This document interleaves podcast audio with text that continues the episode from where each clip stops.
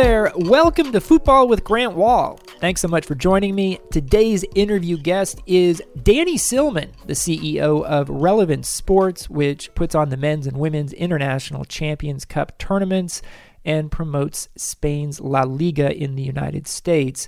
We've had some great interview guests lately, including Gio Reyna, Fabrizio Romano, and Elise Lihue, along with many others, so check those interviews out.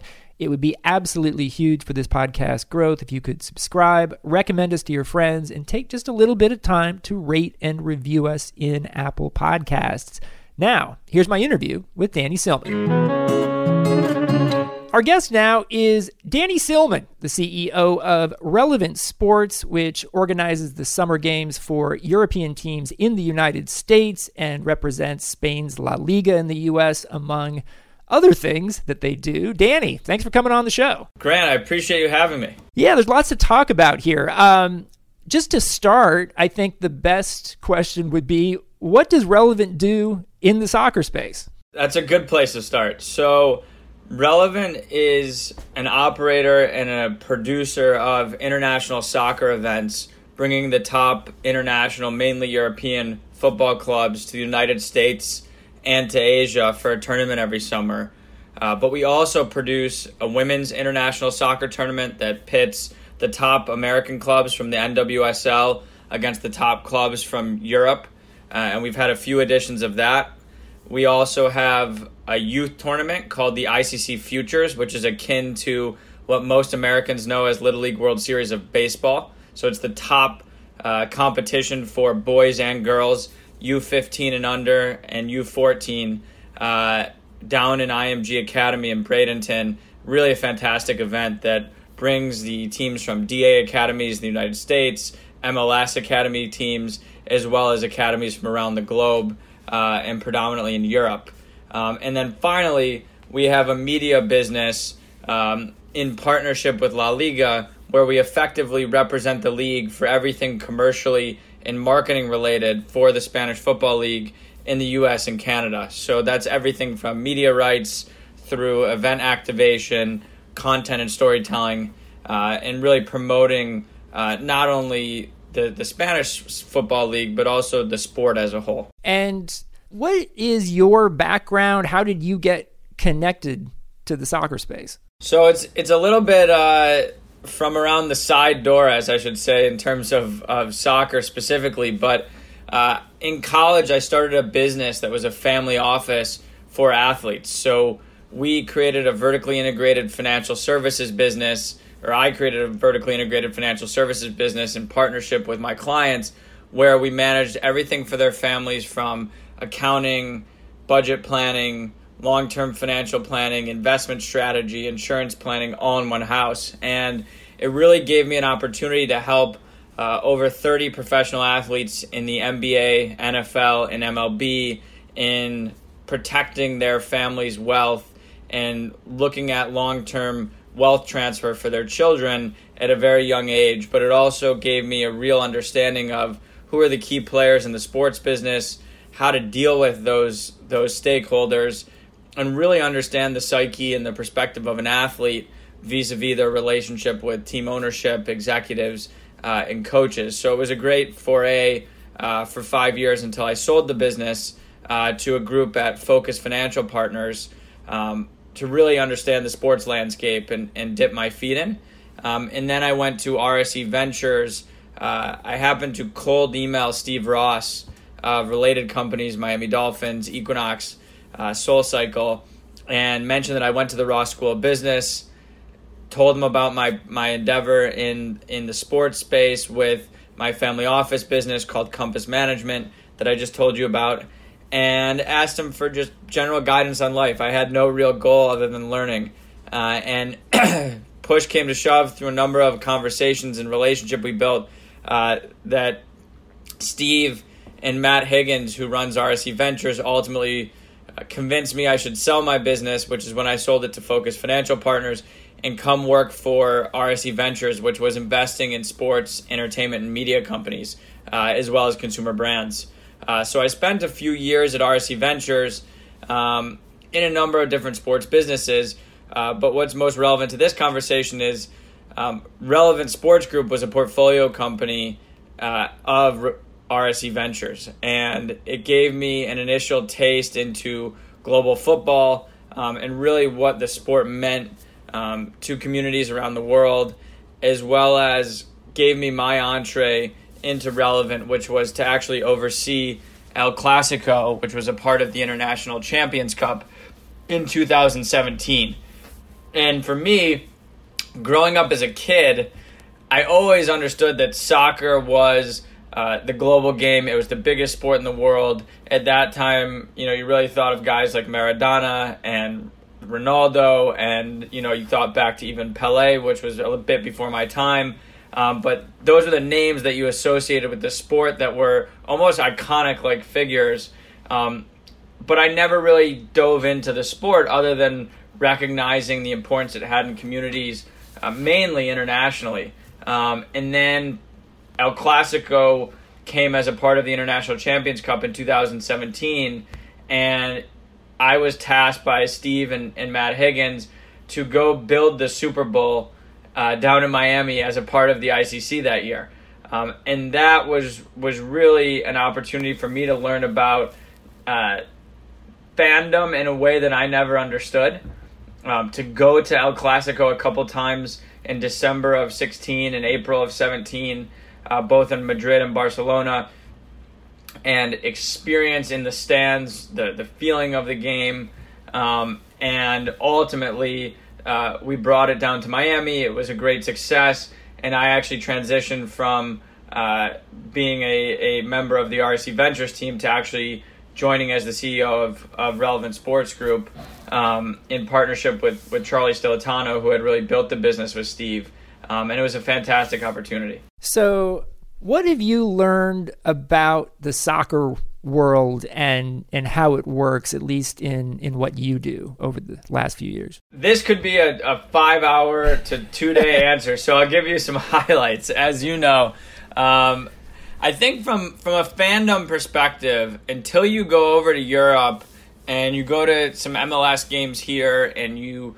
go to South America and you experience games there, you really don't understand the culture of the sport and that it's really a part of the communities in the different regions of Spain or England or Italy, Germany, France, Brazil, Argentina.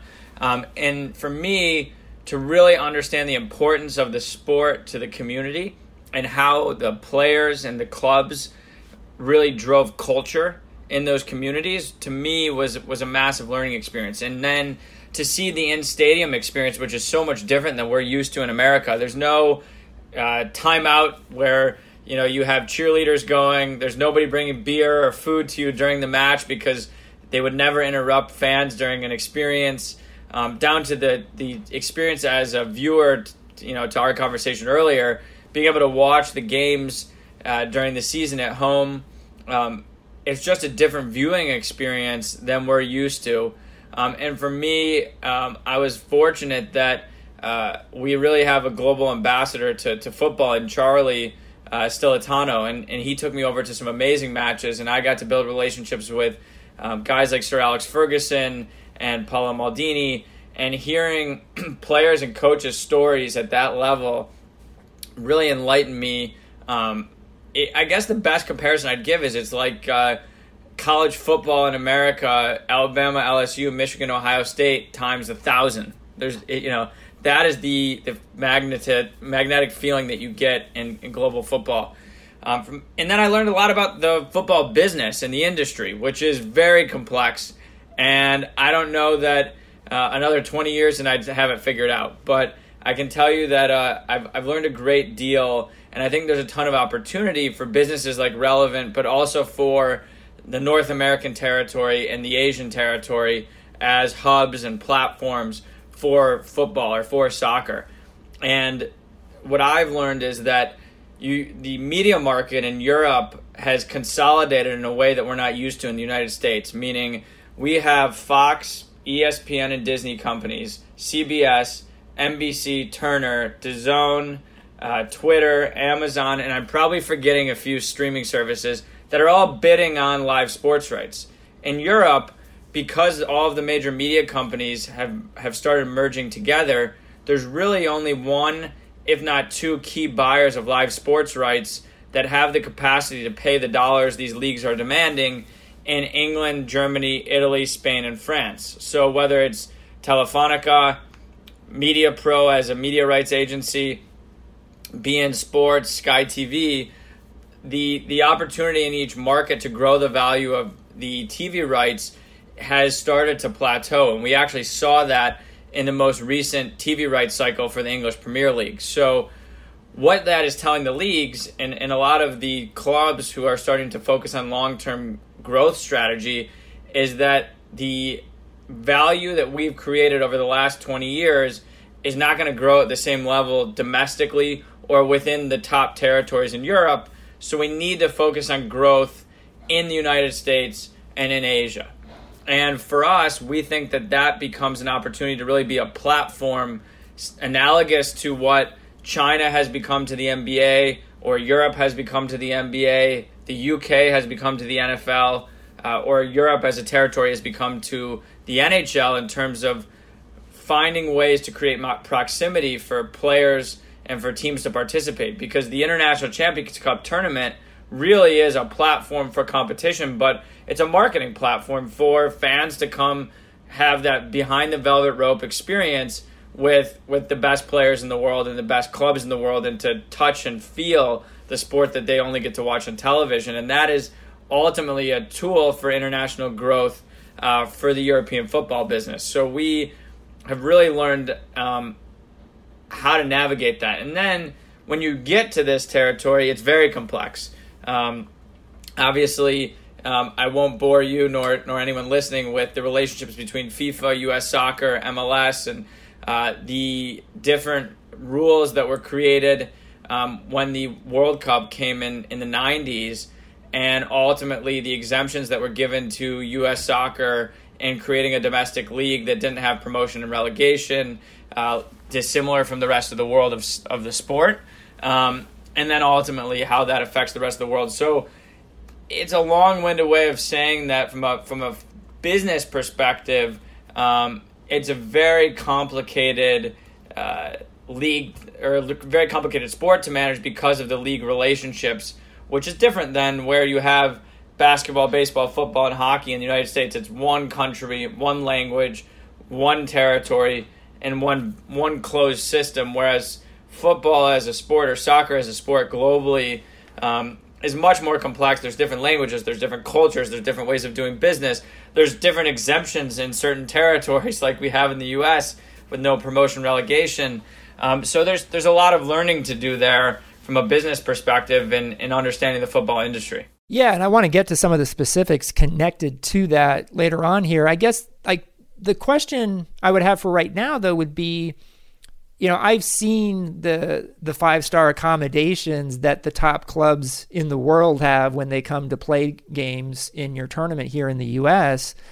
That costs a lot of money. How do you guys make money? And are you making money at this point? I could start with the latter question, which is we are currently still in an investment stage as it relates to the International Champions Cup and as it relates to the International Champions Cup women's tournament that we produce, as well as the International Champions Cup Futures, which is our youth tournament. So from a platform's perspective, with our own intellectual property that we've built, we're still investing.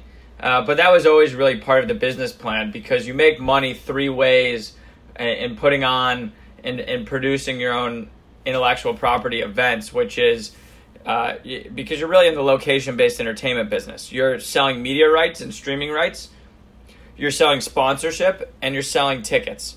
So there's some ancillary revenue that goes along with your event sales in terms of parking and F&B and other things like that, but it's relatively negligible in terms of your overall P&L. So it's not a complicated business. It's very similar to most sports franchises. It's media, sponsorship, and event sales.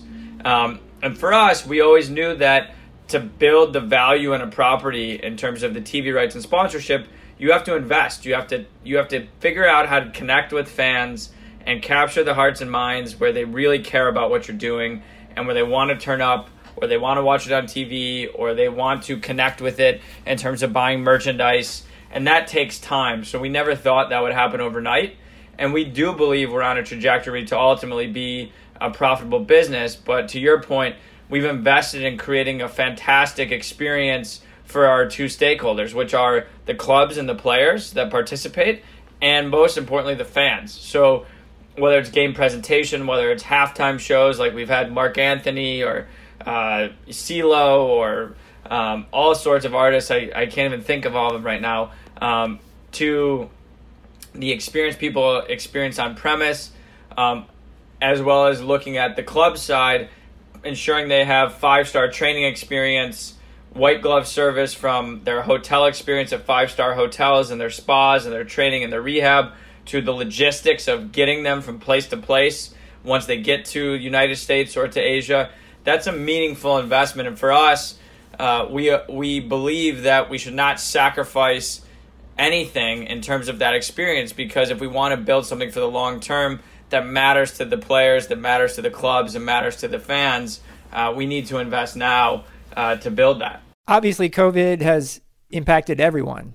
How has it impacted your business? It's been really tough. I think on one end of our business, we have no events, obviously, because you can't have fans in stands. A lot of international travel travel restrictions are in place where teams can't get here, even if we wanted to have games for whatever reason with minimal fans in states that have regulated the number of fans but are allowing them in the stadiums. So we focused on storytelling. We focused on building our content operation in order to connect with fans in a new way. And I think it's actually forced us to have a new outlook in terms of telling stories of international football and furthering our mission and our vision, which is to be a steward to the international game in the U.S. and Asia. So we have to deliver fans what they want in those territories, whether it's scores, whether it's highlights, whether it's storytelling about players, whether we're releasing a documentary soon on Ada Hegerberg, which will announce our distribution partner. We're really excited about. And we've doubled our audience in terms of our social engagement from having multiple different digital series that we've produced and then distributed, whether it's with Meg Linehan on the women's game, or it's Kevin Egan talking about our tournament, as well as the return of the international leagues from the previous season, or we've had insights from the EPL. We've had a series we called What to Watch. So we've really figured out, how do we tell stories? How do we focus on content development? We built a studio down in Mexico that we're able to leverage for our joint venture with La Liga, but also leverage for our International Champions Cup business. So I would tell you that the audience is growing for the sport. The people are as engaged as ever in terms of viewership. And our audience has grown from, what was 4 million impressions back in January through March to almost 8 million impressions. So we're getting a lot more engagement than we've ever had in that space. And that's what we'll have to focus on moving forward to ensure that we're, even when we are bringing events back, when hopefully people are back in stadiums next summer, that we're still connecting with them in their homes, on their mobile devices, and other places like that. Obviously, it's great to have the top clubs from Europe playing exhibition games in the U.S. They're still exhibition games, and you guys have gone to court to try and get the ability to stage actual league games from Spain and other countries in the United States. You haven't been able to do that yet. Recently, we saw the Justice Department get involved and start to say, and they said that I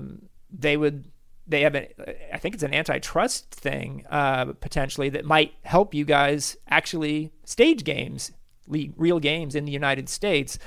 Where are you on that right now, and can you talk about it? Yeah, well, there's two parts to this. I think the first, and this does not involve league matches, is that we've really looked at our core International Champions Cup business and said, this has been a fantastic marketing tool for the sport in the U.S. and Asia, It's been a growth tool for the international soccer clubs coming into these marketplaces for them to allow access to their players for fans in territories that don't typically get proximity and can't get to Europe to actually go see the matches.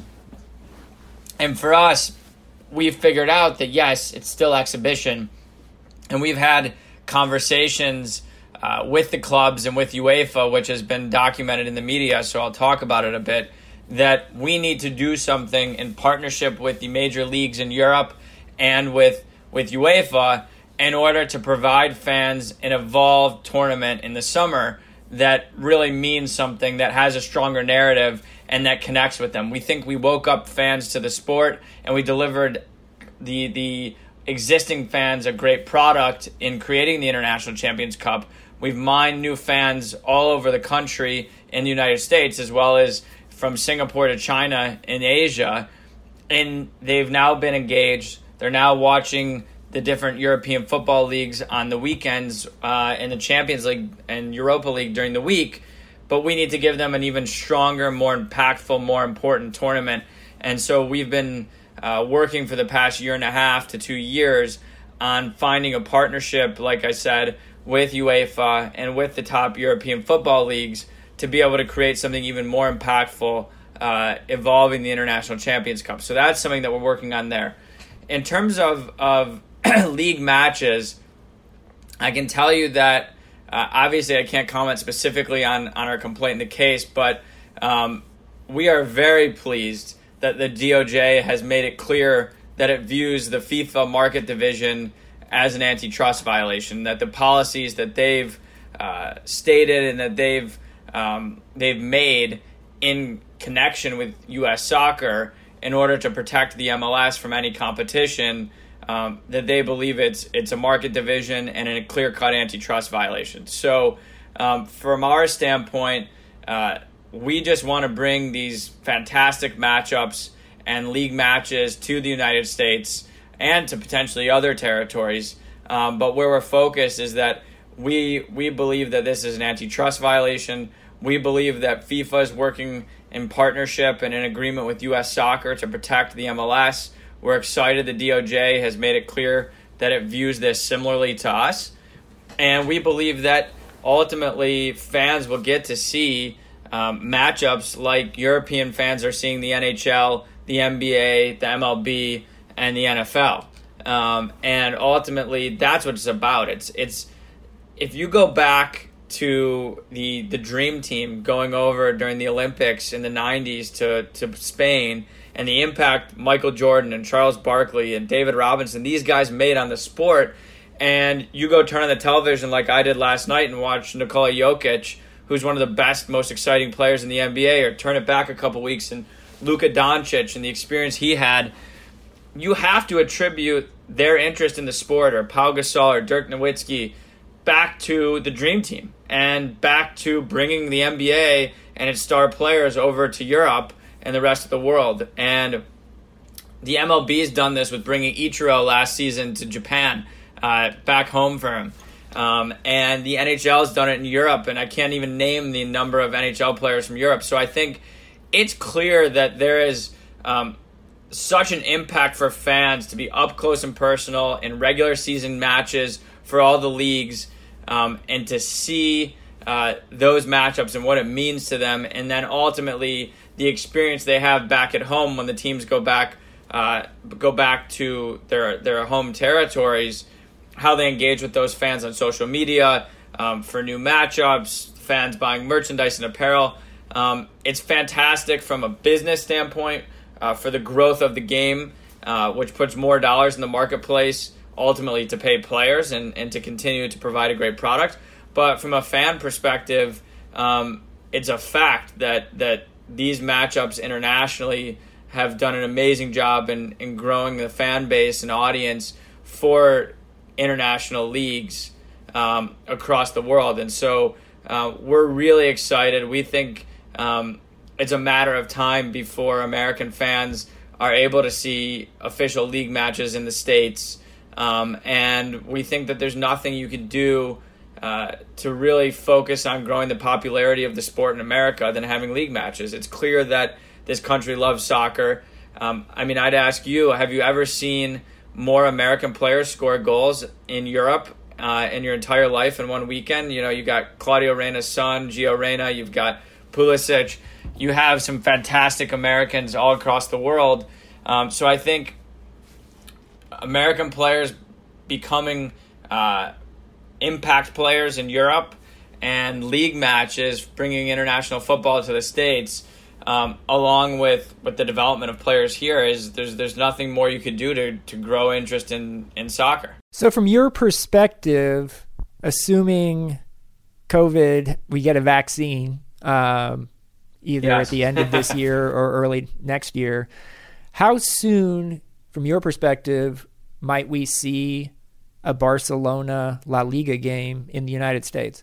It's a tough question. I think it's a reality. My optimism would tell you the season of 21-22, next season, but my practicality would probably tell you the following, 22-23 season. It's very complex from a legal standpoint, and you know, I can't get into all the specifics, but I do believe that we will have league matches in the States. I do believe, like I said, it's a clear-cut antitrust violation, and the agreement U.S. Soccer and FIFA have together to protect and suppress competition with the MLS. And I think that there's enough precedent out there with the value that this has created for the other leagues, and that's why you hear the EPL or Serie A or La Liga talk about their interest to bring league matches to America. And you hear it from the players' perspective in terms of their excitement. They come here with the International Champions Cup. They love being in the United States.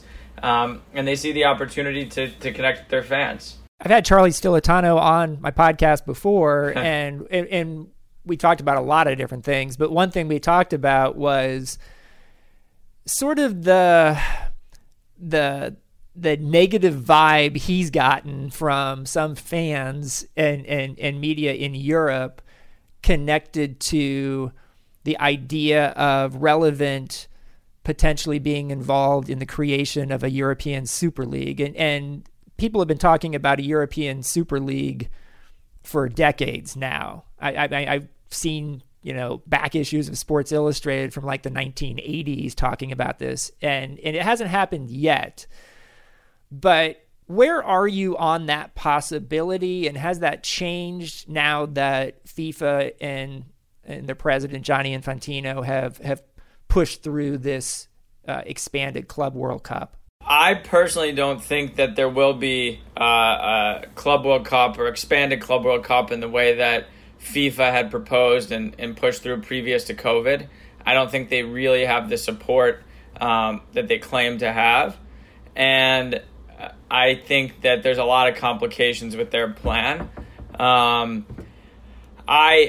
I personally don't think that we're going to see a Super League in our lifetime. I think that one of the things I've learned from the global football landscape is that to do that, you would need all of the team owners to simultaneously leave their domestic leagues. You would need them ultimately to have financing to pay for a closed league system. And I think there's a number of reasons, from the economics to the meaning of the domestic leagues to the communities that they're in, that cause this from never happening, as well as you have a few key clubs, being Bayern, Real Madrid, and Barcelona, that actually aren't controlled and owned by one individual. They're owned by the members, which make it very hard for even the president in both those clubs to make a decision without the board to defect from their leagues. And we've seen Alex Seferin, Javier Tebas, Didier from League One, Del Pino and Luigi Di Ciervo from Serie A, Richard Masters, all do a fantastic job, and in the Bundesliga as well, in building relationships with clubs in a way that they never have before. So I would tell you that Relevant's perspective and my perspective and that of my partners is that ultimately there won't be a Super League. But there may be reforms or evolution to Champions League or Europa League or the domestic leagues in ways that we maybe hadn't seen before, in terms of structure, timing of play, distribution of matches, production, that will evolve what fans are looking for in terms of quenching their thirst for international football. However, I just think based on the job that Sefrin and UEFA team have done and the relationships they've built with fans and with clubs and the brand they've built, you don't build that overnight. That brand takes time to build. And I don't think if somebody came with a pot of gold and said, hey, we're going to give you X billions of dollars, 12 clubs to go participate in a Super League, all of a sudden you turn the lights on and you have a brand that matters. I think the Champions League brand, the Europa League brand really matter. I think they do a fantastic job. And I think the political dynamics have shifted since Sefrin's taken office than previously, where the clubs really did have a different relationship that wasn't as positive with UEFA. So I think that, in summary, I wouldn't expect a Super League anytime soon. So when Gianni Infantino, the FIFA president, visits the United States recently, like last week, yeah, do you have any connection to that? Do you hear from him? What's the relationship there? What's your sense of what he's doing? Because obviously the Justice Department just probably made his life slightly more difficult. Yes.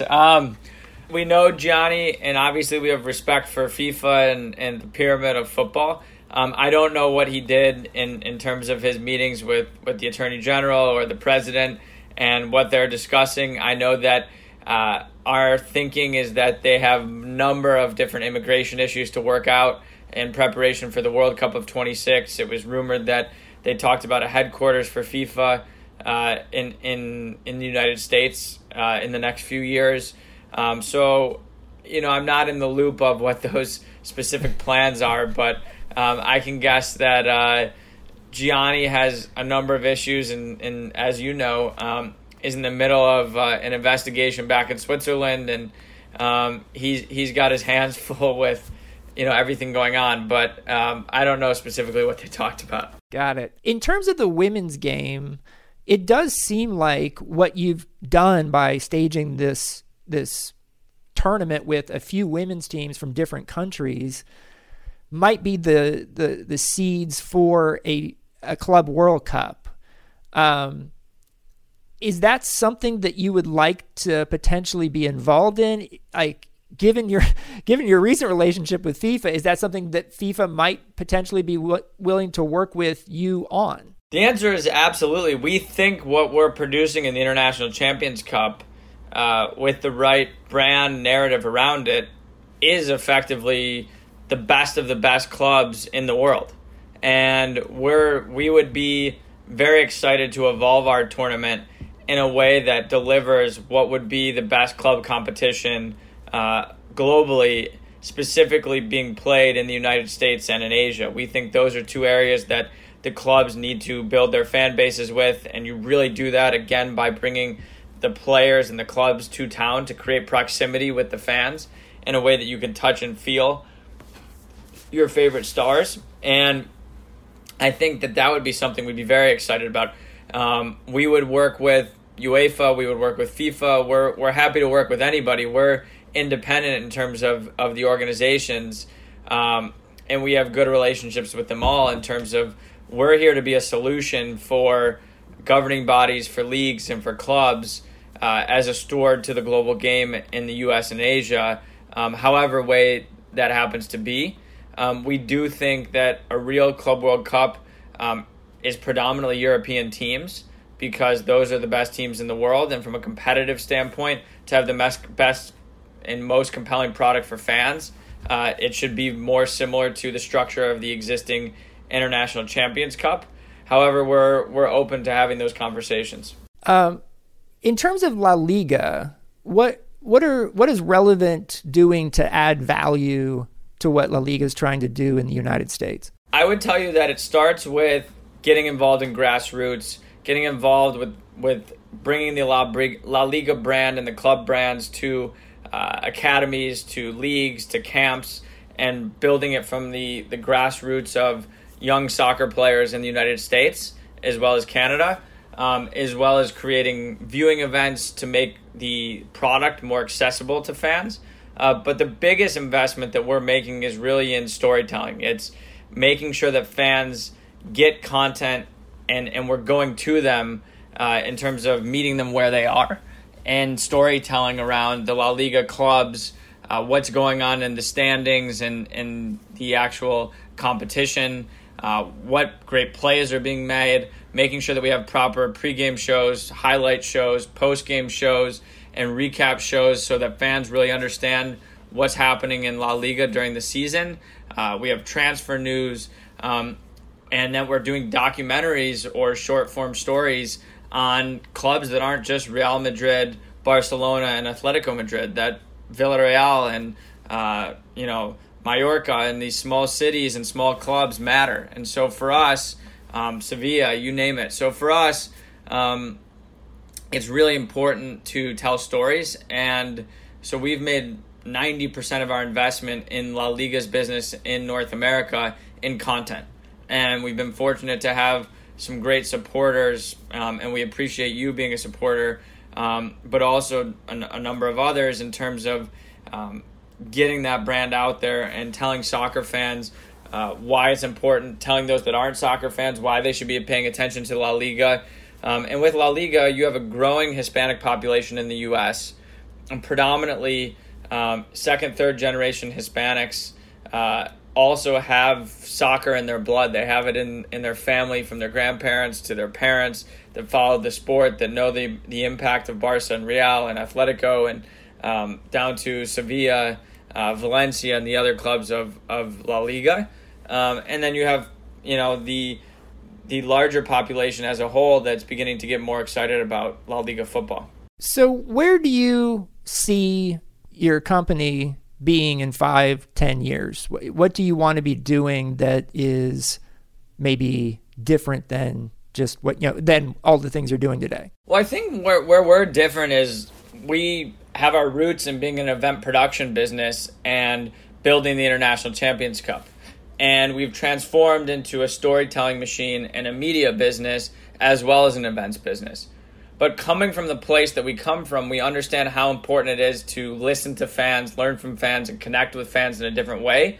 So traditional agencies, and I won't name them because I think there's a number of them that do a good job selling the media rights on behalf of European soccer leagues or international soccer leagues in the US and Asia, typically go to broadcasters.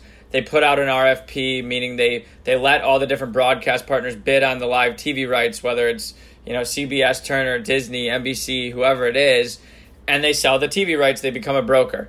I do see Relevant becoming a bigger player in media rights for international soccer in the U.S. and Asia, but also producing our events. And for us, we understand it's important if you want to grow the value of the league, whether it's through TV rights or sponsorship or event sales, you have to really be focused on creating proximity for fans and telling stories around that. So it's bringing events, it's investing in content, and it's really understanding that you can't just pop up, put an office of 2 people in a territory, and all of a sudden the league matters, that you've really got to make an investment.